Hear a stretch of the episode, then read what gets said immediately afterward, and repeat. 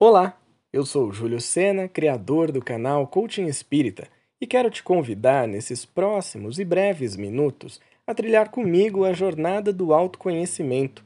São reflexões espíritas baseadas em o Evangelho segundo o Espiritismo e aplicadas na vida cotidiana. Então, vem comigo nessa jornada?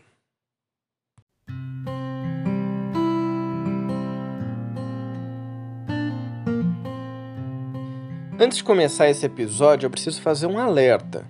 Esse podcast pode trazer duras verdades sobre a sua vida e a origem dos seus perrengues. Dito isso, a gente pode começar. Passar por dificuldade na vida todo mundo passa, mas o que nem todo mundo sabe é que existe uma pessoa que é a principal causadora de toda essa dificuldade.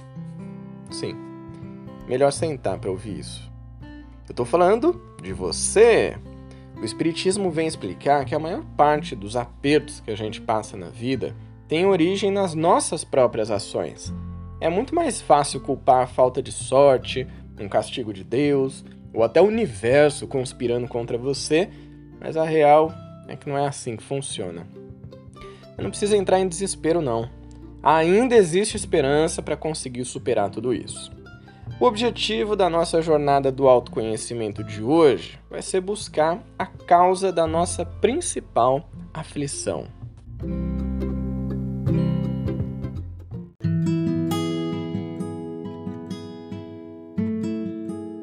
Essa aventura chamada vida, que tem uma estrada chamada autoconhecimento, não é fácil, eu sei. Mas como a gente está aqui para evoluir, nada mais justo que as provas que a gente precisa passar sejam condizentes com o que a gente fez de certo ou errado.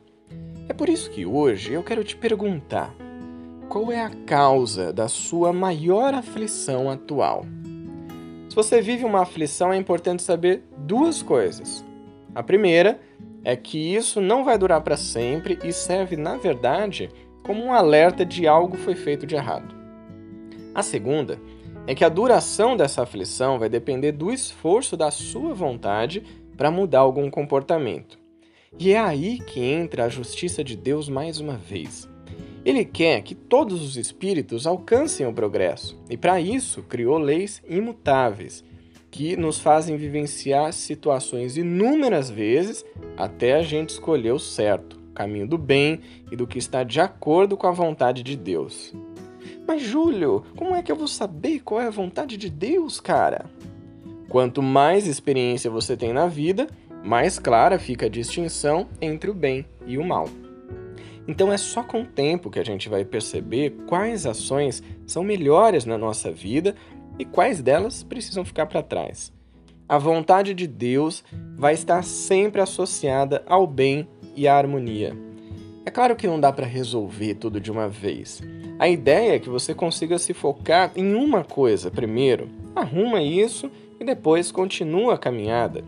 De degrau em degrau, a gente sobe essa escada infinita da evolução e começa a viver cada vez menos aflições. Então, tira uns minutos do seu dia para refletir sobre a pergunta: qual é a causa da sua maior aflição atual?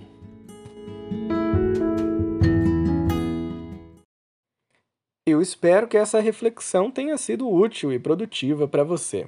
Se quiser conhecer mais conteúdo sobre o Espiritismo com uma linguagem leve e atual, siga arroba Espírita no Instagram e se inscreva no canal Coaching Espírita no YouTube para mais vídeos e reflexões. Que Jesus nos inspire e nos fortaleça nessa jornada do autoconhecimento. Um grande abraço e até o próximo.